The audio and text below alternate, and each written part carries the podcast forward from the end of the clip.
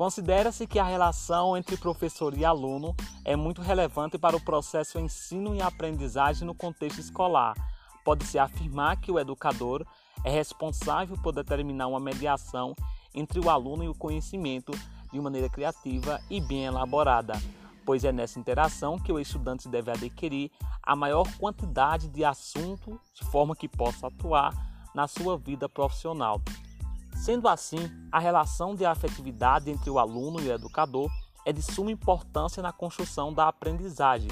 Segundo Valon, a primeira relação do ser humano ao nascer é com o ambiente social, ou seja, com as pessoas ao seu redor.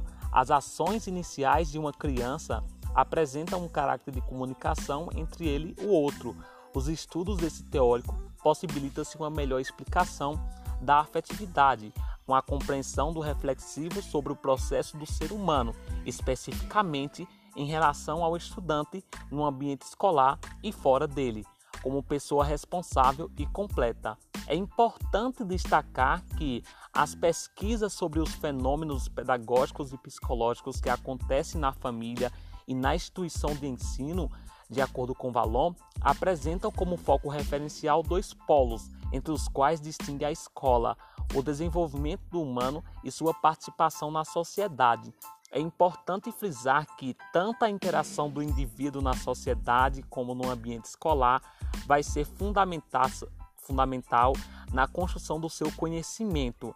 Ainda de acordo com Valon, o afetivo tem origem na sensibilidade interior e na que vem de fora do organismo e que vão se transformando em sinalizações afetivas cada vez mais específicas, como a raiva, o medo, a alegria, a serenidade, entre outros.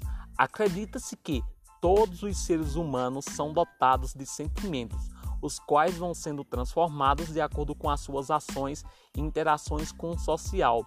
Valon defende que a afetividade que se manifesta na relação professor-aluno constitui-se elemento inseparável do processo de de construção do conhecimento. A qualidade da interação pedagógica vai conferir um sentido afetivo para o objeto de conhecimento.